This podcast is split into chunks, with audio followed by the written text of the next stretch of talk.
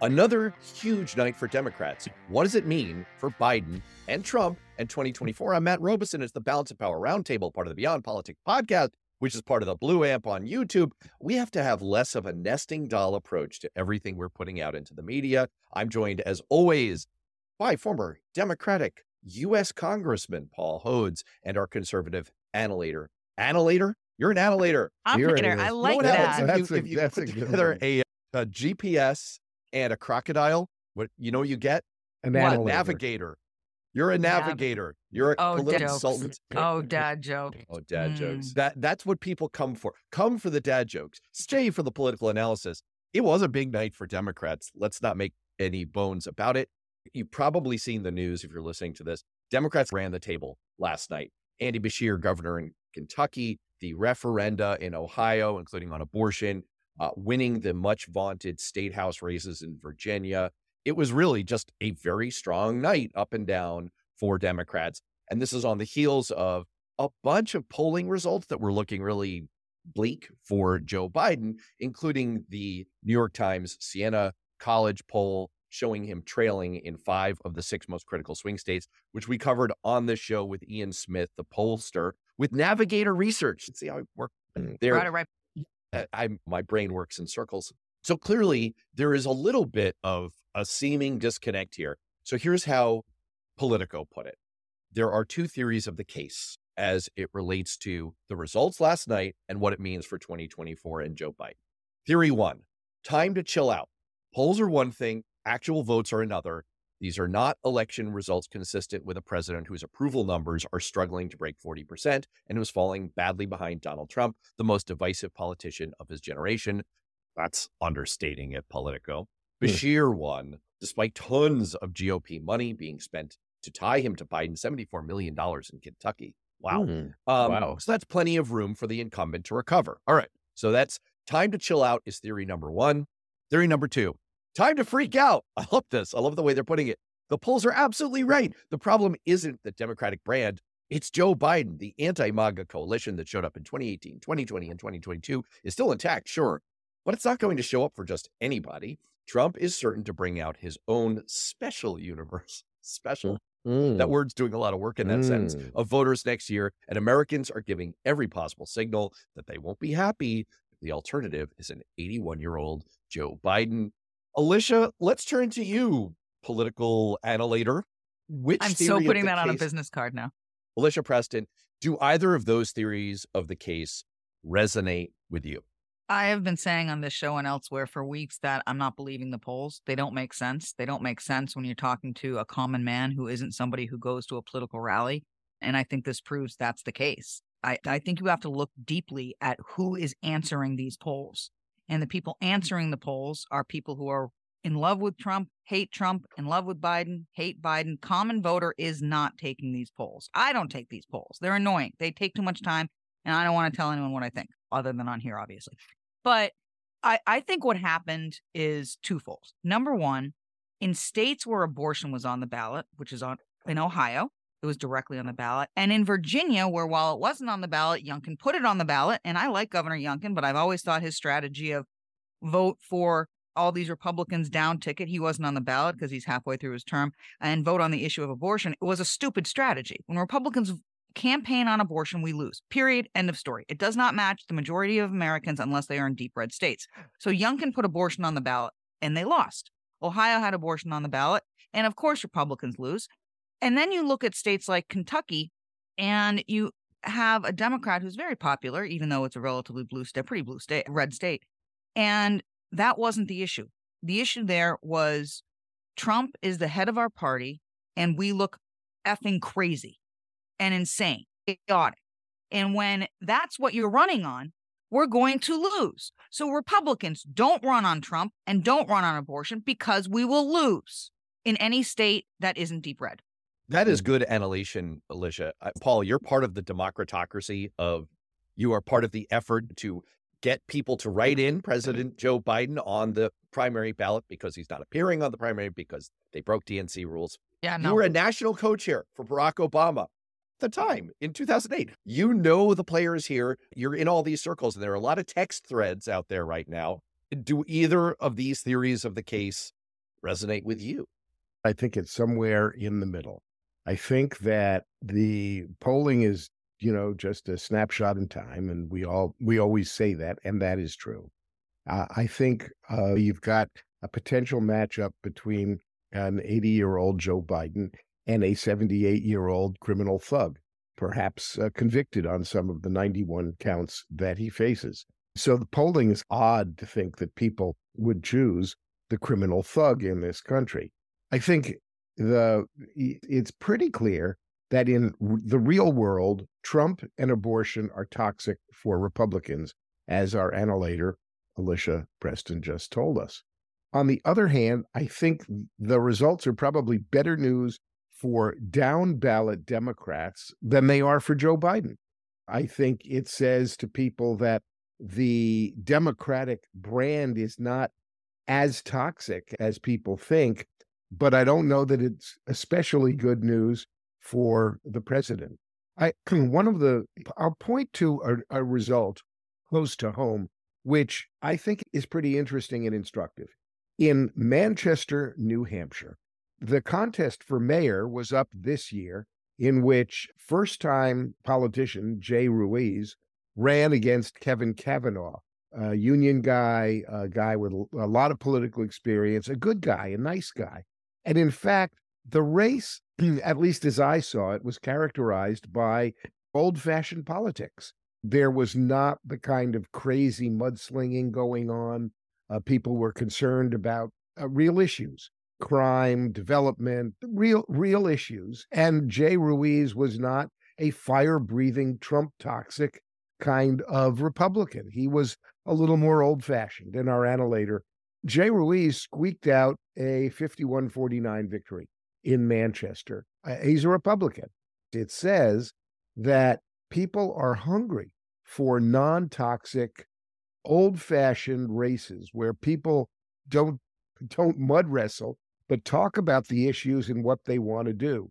Ruais was has been complimented for focusing on issues and running a positive future oriented campaign about what he wants to do for man for Manchester and after he won he said nice things about Kevin Cavanaugh. So I point that out because I think it's instructive about where we are in politics, what people want, and this a a glimmer of let's call it common sense and a, a practical politics that may be the real key to victory here. That's a very instructive story. For me, the thing that came out of this that kind of gets at this question about the theory of the case here is asking what's the difference between Kentucky Governor Andy Beshear and President Joe Biden. And I'd say there are two one is age, and the other is inflation. I think that's what this comes down to the way that Andy Beshear could win by five points in a state that is plus 24 for Donald Trump. It's a ruby red state. And yet Andy Beshear managed to win against a gob of money run against him. The difference is age and inflation. What we see in the polling is that Joe Biden is very vulnerable on age for some reason, because Donald Trump is even more addled than Joe Biden, to be clear. And voters are blaming Joe Biden, the president, for high prices. And that is sticking to him. We even see that in the New York Times Siena poll results, where Vice President Kamala Harris and a generic unnamed Democrat are running ahead of Joe Biden against Donald Trump. Why? Because people don't blame an unnamed generic Democrat or Vice President Kamala Harris for the fact that prices are high. And that's to me what it all boils down to. Now, what that says for the future is a whole other question. And I that's where I really want to go with this. I just want to jump off what Paul was saying because Manchester, New Hampshire is a swing district and something that you can look at in swing states and districts across the country. And Paul's 100% right. Look, former Senator Cavanaugh was an absolute gentleman during this campaign. He's a good man. I've worked with him when he was a state senator. Jay Ray's been a friend for as long as I can remember. Also, a very good man. You had two good men running against each other, and they talked policy. And one won out and the other didn't. And it was 51 49. It was close. I'm thrilled my friend Jay won for mayor. But at the end of the day, policy won. And if you present us policy and hope and optimism, and for the most part, both campaigns were very forward thinking and very optimistic about the future and what they would do. That's why both campaigns were successful. I know one lost, but it was a narrow race. And this should example for every swing area, whether it's a city, a district, or a state in the country, of how to want to run a race and win what the people actually want. I am so glad you said that because it gives me a wonderful opportunity to come in with where I want to go with this and kind of disagree with you. Because I, I think you're right. It's a great example for the platonic ideal of what should be. And I think that yesterday's results suggest that is very much not where things are going in 2024. And the reason is, first of all, I want to try this out on you. Okay. I'm going to give you three aphorisms. And I think that they perfectly big describe. words. He keeps using these big words. Quiet, annihilator. I, I want to give you three sayings. And Mm. I, I think that they predict what's going to happen in 2024. One is generals are always fighting the last war. Two is keep doing something until the defense proves they can stop you. And the third is the best defense is a good offense. I think the Democrats are going to look at last night's results and the difference with the polling that we're seeing nationally, and they're going to think of those three things. And they're going to say, what you said earlier, Alicia, what's the common thread here? We don't want to defend ourselves constantly on the economy because voters just aren't buying it. It's our biggest vulnerability. And they're going to say the abortion messaging works. It's what you just said, Alicia. Every time Republicans have to defend themselves on their position, their party's position on abortion, they lose. And we've now seen in 2018, 2020, and 2022 that the best defense is a good offense running against Donald Trump and keep doing something in 2022 that the and until the defense proves they can stop you, i.e., running on the abortion message, is the way to go. And generals are always fighting the last war. Democratic campaign managers, and I have been one, are going to look at these results and they're going to say the way to win in 2024 is let's run the abortion message relentlessly. Let's not spend our time defending Joe Biden's economic record as much as from the numbers standpoint, we think it's awesome. And I think history will bear that out. We don't want to fight that fight because it's a losing fight for us. And we are fresh off of having navigator polling in the battleground districts. They poll in 91 battleground districts across America. And what they find is massive advantages for Democrats on abortion. Republicans are viewed as too extreme on abortion by a 36 point margin. That is a landslide. So I'm going to bring this around the horn to say to you, Alicia Preston, that as much as we may admire the gentlemanly campaign that we saw in Manchester, New Hampshire last night, I think it is very much not where 2024 is going. And on both a congressional, presidential level, it is going to be a major attack fest around Donald. Well, from Democrats, you're going to see Donald Trump is a flaming Nazi criminal, and Republicans are extreme on abortion. And from Republicans, what you're going to see is Joe Biden is way too old. And don't you hate the price of eggs? Do you disagree? I don't disagree that's where it's going. I'm saying that's where it shouldn't go. I'm saying deliver me some optimism, deliver me some solutions. And you guys like to mock me with my eggs thing, but groceries are out of control. And the problem with most families, you can say history in some economics book at Harvard University is going to discuss what a great economy we had 30 years from now. You can say that all you want. I'm going to the grocery store every week and I can't even budget. Why? The price of hamburger meat one week is 3.49 a pound, the next week it's 5.50. People Well, can't even budget. We are in a stark agreement. We are in, in total families. agreement. Yeah, And no, I couldn't I be agreeing with you more. Except the price So- of gas is coming down. All of a sudden, I saw gas at three dollars and eighteen cents a gallon. So, Oh, come the near me. It was 309 the other day. Yeah. So the price of gas is coming down, except on the West Coast, where it is absolutely insane to have a fuel, a, a petrol fuel vehicle because That's gas all. They're part of greater $5.50 or Wokistan. They don't matter in terms Yeah, of right, That's but- their taxation. And They so can the do price, that. the price of ga- the price of gas is coming down. The Federal Reserve is probably not going to keep on raising interest rates. But you are right, Alicia. The price of ordinary goods for ordinary Americans is high, much higher than people like. And every time somebody goes to the grocery store, it just goes. Oh, and look, Paul, let's get into this for a second because you've been in this position. I've been in these rooms with you as a Mm. starry eyed candidate Mm. before you became like a crusty, experienced veteran. Yeah. And campaign consultants and campaign managers go through this experience all the time. You have someone who is relatively fresh to politics and they come in saying, Ooh, they candidates tend to think about campaigns in terms of the debate stage. That's a mindset they bring to it. And they think, Oh, if my opponent says X, I will explain Y. And if they say Z, I will roll out my platform on G.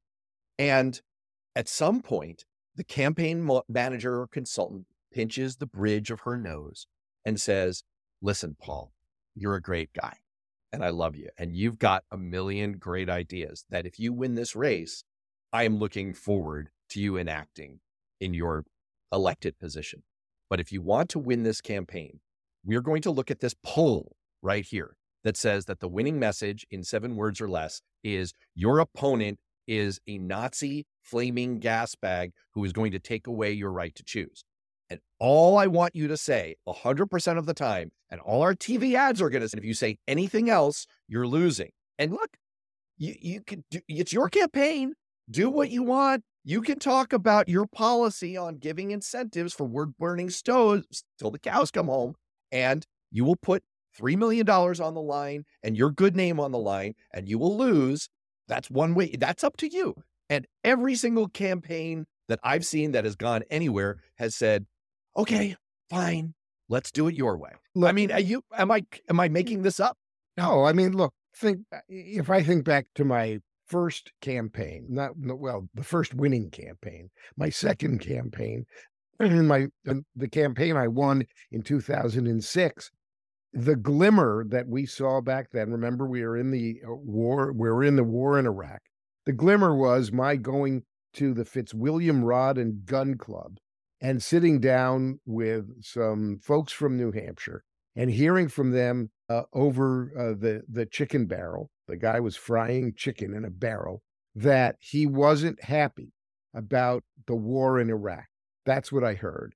Our polling backed it up that people weren't happy with the war in Iraq, and our entire campaign was all you have to do. We were running against a very popular moderate Republican named Charlie Bass, who had held the seat for a long time. His family had held the seat for a long time. And they said, all we are going to do is talk about the Bush Bass war in Iraq. That's your mantra. It is the Bush Bass war in Iraq.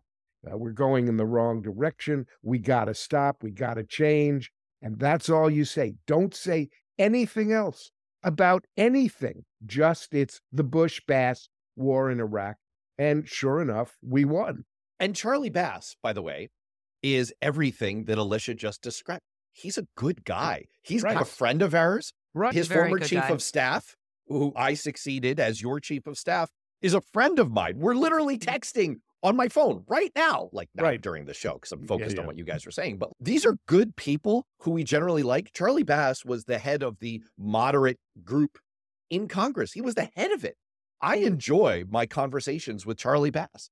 I thought don't Bush Bass was a new species of fish when you were done with your campaign. uh, other than the slogans, I don't think that's different than what I'm saying. Iraq was a serious, legitimate issue to discuss. And so you were responding and taking a message that people were actually talking about at that time. That goes right in line with talk about the issues. And I, I think that proves the point that you talk about the issues, you do it gentlemanly. And I remember that race. And people will go with what they actually believe on policy narrative. The policy narrative for most Americans right now is the economy.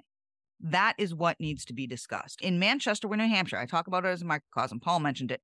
It's the economy because it dealt with homelessness and it deals with crime, which is coming from low income, you know, too many people that don't have money and they don't have homes and they can't get jobs. So it's all the economy right now. So I don't think what you guys are saying is any different than from what I said, other than coming up with a catchy slogan so, for it. So I have a question for you. If you're the annihilator and you're the expert, and I come to you and say, I am gonna run. I'm run. I'm going to run for Congress, and people don't know me that well. But what I want to say is, inflation is killing us. Inflation is too high. Elect me. I'm going to go to Washington and clean up the mess. I'm going to do something about the price of your eggs. I would say don't use the word inflation. That goes right over people's heads. I, I, I they don't know what they is, but it's not an emotional word. Yeah, and that's I'm, what I would say. I'd say talk about. I'd stand at a gas pump. They're coming down right now. Back when they were up higher, I'd stand in a grocery store. You've I'd done this, about Paul. I, I heat, did that. I, I would talk about heating expenses going into winter. I would talk about the stuff people are talking about yeah, at their yeah, kitchen yeah. tables. That's absolutely what I would do. And the even other thing as I would a Democrat, even as a, even as a Democrat, no. as a Democrat, oh, can I jump ignore, in? You'd ignore it. yes, as a Democrat, look, it's like Sun Tzu said, he, in this case, who has chosen the enemy but has not chosen the field of battle, has only won half the victory. Choosing the field of battle, what, what you're fighting about is everything. And I would tell you, Paul, don't fucking fight. Oh shit! I just cursed on the pod. It's like Republicans on abortion. Just don't talk about it. Don't talk about it. Every minute you spend on that subject is a lost minute. The most interesting thing that the pollster, Ian Smith, who I had on the show on Monday, said was that he did a, a fascinating study of how voters spend their time. And what he found was that the average voter spends 10 minutes a week thinking about or consuming media about politics. Now, think about that 10 minutes a week. There are 10,080 minutes in a week. That is 0.1% of their time. If you're going to spend any of those 10 minutes talking about an issue that is a losing issue for you, then you're what? You're losing. It's such a waste. So, so you ask me a question about inflation, and I say, look, the real issue is how do we preserve our democracy and preserve our individual freedom? That's what we're, that's really what this oh, is. I would go even further than that, my friend. You are so close. But what I would say is, Paul, sound off like you got a pair, man. Donald I, Trump, Donald Trump is a Nazi thug. He, he yes. and the Republicans are trying to take away your freedom on the abortion issue. Period. That's that's what I would I say. And if I were see, a Democrat, that's what I would say. And see what, what's different about this, and it's been different two years ago and two years before that, is all previous strategies tend to have to go out the window a little bit when you're dealing with the fact that Donald Trump will probably be the Republican nominee. And there'll be a lot of candidates for Congress and U.S. Senate on the ticket that are endorsed by him and his sycophants.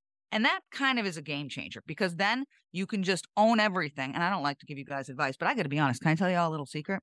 I want mm-hmm. Republicans to get Wait, their don't let the audience hear. to them. Wait, wait, you want the Republicans to get? I I do because I need an end of the Donald Trump era, not because I like Democratic policies. I'm a fiscal conservative I am all about individual freedoms, the old school conservative and Republican. You're a Democrat.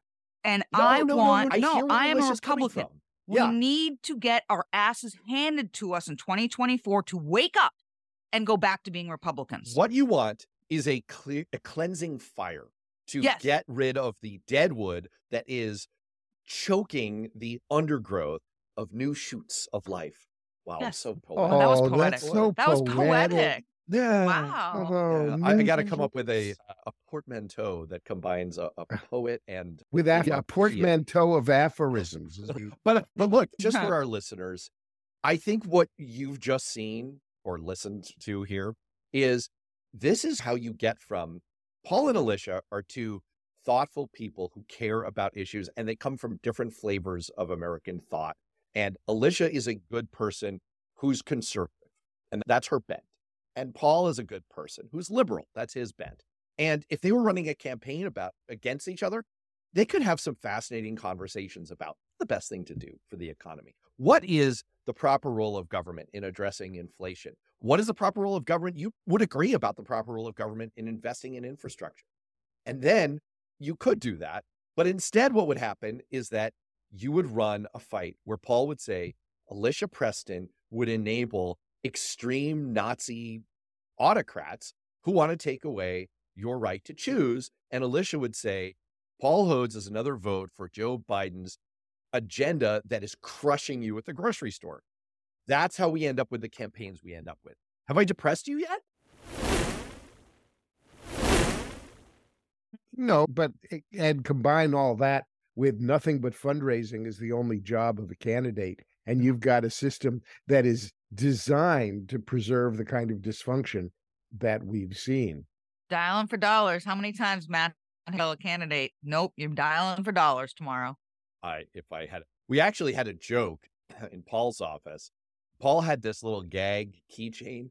that was popular about 10 or 15 years ago, where you'd press a button and it would be this little nasally voice that would just say, go to hell, with our scheduler's voice, just saying, Paul, go to call time.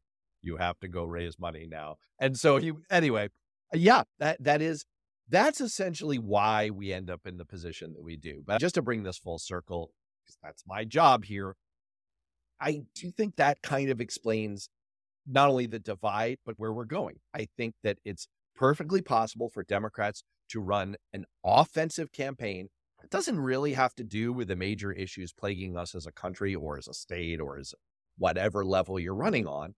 It has all to do with what is the number one winning message that you can cram into people's brains given the budget and the brain space that they have. And and Republicans are doing the same thing. And the reason that we're not seeing that translate into polling results for Joe Biden is that voters are very skeptical about his age and voters are blaming him for the fact that prices are high. And that's it. That's what it all boils down to. So should Democrats choose a really crappy 2024 campaign? Should Democrats choose a different candidate? Do you are you in that school? David Matt Axelrod Robison? is. David Axelrod is. I am not. I think we have to deal with the world as it is. It's a wonderful it's a wonderful thought experiment if we owned a time machine. If we could have done so I don't know, six months ago, then maybe I'm not like altogether convinced that would be terrible. And, and we could end up with Gretchen Whitmer or a Jared Polis or even a Kamala Harris. Oh, I know you're she's not your cup of tea, but she polling... might be the only Democrat that can lose to Donald Trump. And I mean that sincerely. She might be mm, the maybe. only Democrat that can lose to Donald Trump. Maybe, but like uh, uh, we have to deal with the world as it is. And no, I I, I think that horse has is miles down the road past the barn door. And I think we what we have to do and what the White House is surely doing right now is saying, look, let's wait to see what happens with the convictions of Donald Trump. But until then, this upcoming election is going to be all about insurrection. It's going to be that if he's convicted as well. It's going to be all about insurrection and abortion. That's what it's going to be from the White House level. And I think congressional campaigns are going to be the same thing. I think we're going to mm-hmm. hear a lot about those issues. I don't know, Paul. You're a you're part of the democratocracy. Are you wavering on Joe Biden? You're leading the not at all coordinated by the DNC effort to write him in.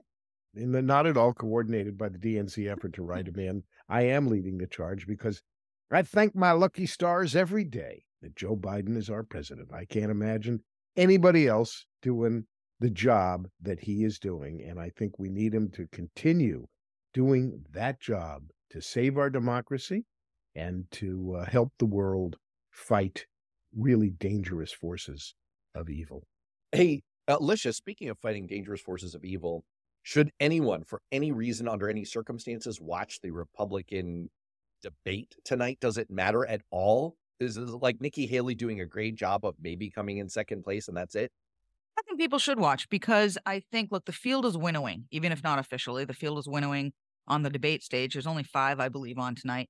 And I think if before the cycle, the voting cycle of the primaries start, if we're down to one or two Republicans other than Donald Trump, you might begin to see an alternative. Let's not forget, in several of the early states, undeclared independents can vote in these primaries. They're not being polled, which boggles my mind. A state like New Hampshire, the first in the nation primary, has over 40% who are not part of the Republican or Democratic Party, and they vote in big races like this. So if some of the candidates drop out and people can acquiesce, whether it's a Ron DeSantis, I think Nikki Haley would be a better choice. And I have not decided who I'm voting for yet. I'm an undecided voter in the primary. I think you could see some possibility. Look, Donald Trump is probably going to be the nominee, but I think it is possible. There is a small little chance that if the right candidate people can acquiesce around, she can come out of New Hampshire or he, number two. And the governor of Iowa just endorsed Ron DeSantis there. But we got to coalesce around someone other than Donald Trump. And I do think there's a small possibility. There will be fatigue with all the trials and stuff happening. currently and again starting in March, there will be a Donald Trump fatigue against those who are not his diehards. You know, the, the DeSantis is in real trouble, and I'll tell you why. Because the first question in the debate to Ron DeSantis is going to be who makes your boots? Who lifts your heels? And who hides the secret to your height? I think that I Ron think it's DeSantis so nonsensical. trouble is very clear. I I think it's so nonsensical that people from opposing campaigns are talking about Ron DeSantis's height. I think that is absurd. I think it's silly, and I think it's an embarrassment to the process. I, I think he is so embarrassing on so many levels and issues that his height is the least of his problems. I just want to wait. I want to circle back, Alicia. So you're taking the Lloyd Christmas theory. You're saying there's a chance. Little You're one. saying it's But it worth paying attention to because maybe, just maybe, if Donald Trump steps on a rake, like literally, and is concussed or falls down a flight of steps, that kind of thing never happens to anybody. what you're saying is that Republicans might need to go to their auxiliary backup plan, and Nikki Haley is going to be sitting there saying, "Why not me, people?" Maybe it's Nikki Haley, maybe it's not. When I say I'm an undecided primary voter, I literally am an undecided primary voter. If you had to Um, vote today, who would you be voting for? I would vote for whomever is second highest in the polls, whomever that is. Because your priority is to be, uh, you want the Donald cleansing fire. You got. I want the Actually, that's extraordinarily rational. You're far more rational than the average voter. Let's get out of here on this. Rashida Tlaib was censured by Congress for her statements. Paul, you are a former Democratic member of Congress. You have had to deal with these kinds of questions about the statements of your colleagues. There are issues of free speech and the ability to debate and to hold unpopular opinions. On the other hand, Rashida Tlaib, if you were in Congress still today, would you have voted to censure her? Look, Rashida Tlaib is a Democrat. She was caught up in the tit for tat censure resolutions. I profoundly disagree with her essentially uh, Hamas apologist views and her anti Semitism. I find it odious and reprehensible. On the other hand, she's entitled to her opinions, however awful they are, and I would not have voted for censure. I, Alicia, feel free to weigh in. Look, I'm- 22 Democrats, by the way, voted with Republicans to censure her. And I am an absolutionist when it when it comes to free speech. I believe Oh, you're you're coming up with better words than I am. my yeah. We- make up. We're, we're basically George W. Bush. We are the George W. Bush podcast. Absolutist. You're an absolutionist. Annihilator. The Annihilator. annihilator, the absolutist Um, annihilator. And as part of that, I have the free speech to make up words like George W. Bush. Anyway, I feel like I'm going into confession and you're my priest. I'm an absolutionist and I grant you absolution. So you're Um, an absolutist. I'm an absolutist on free speech, and I believe free speech is there not to protect popular speech, but to protect hate speech, I, or that would what might be considered hate speech. I believe that is the purpose of that of the amendment to our Constitution. That being said, this is a United States member of Congress who used the term "from the river to the sea." That's in Hamas's charter. It means the complete destruction and elimination of Israel and the Israeli people unto itself. When you are a member of Congress and you have to do things like vote for aid to Israel, support and work for a country that is an ally to Israel, and you call for the destruction of the nation of our ally, that crosses lines. And I'm glad the United States Congress censured her. And bravo to the 22 Democrats who crossed the line because our nation's more important than a, than a letter next to your name. I believe in free speech. I believe in protecting unpopular and even hateful speech within constitutional limits, of course, understood that nothing is absolutely absolute. Rashida Tlaib has made it very hard to defend her. I'm a member of the Democratic Party. I'm an American first. And her statements, the adoption of the phrase from the river to the sea, that is an explicit call for genocide. That is the that is an explicit call for genocide. Don't give me your transparent bullshit. That is some kind of a bland expression for oh, it's like saying white power. That's the equivalent here. It's, oh, I'm just proud to be of a certain race. Don't give me that. Don't give me that because we all see through it. You're right, Alicia. It's part of the Hamas charter to kill every last Jew in Israel. And not just in Israel, by the way. They call for the complete genocide, extermination of Jews everywhere. And for her to make common cause with them in that quest, here's something for free speech. The House has every right to censure her. They're not telling her that she cannot speak. She can speak, and the House can express its opinion as one of the branches of our government that what she said is odious and that they are against it. And so am I. And on that really depressing note, for our absolutionist annihilator, Alicia Preston, it's too many A's, and our former Democratic U.S. Congressman Paul Hodes, I'm Matt Robison. We'll see you next time.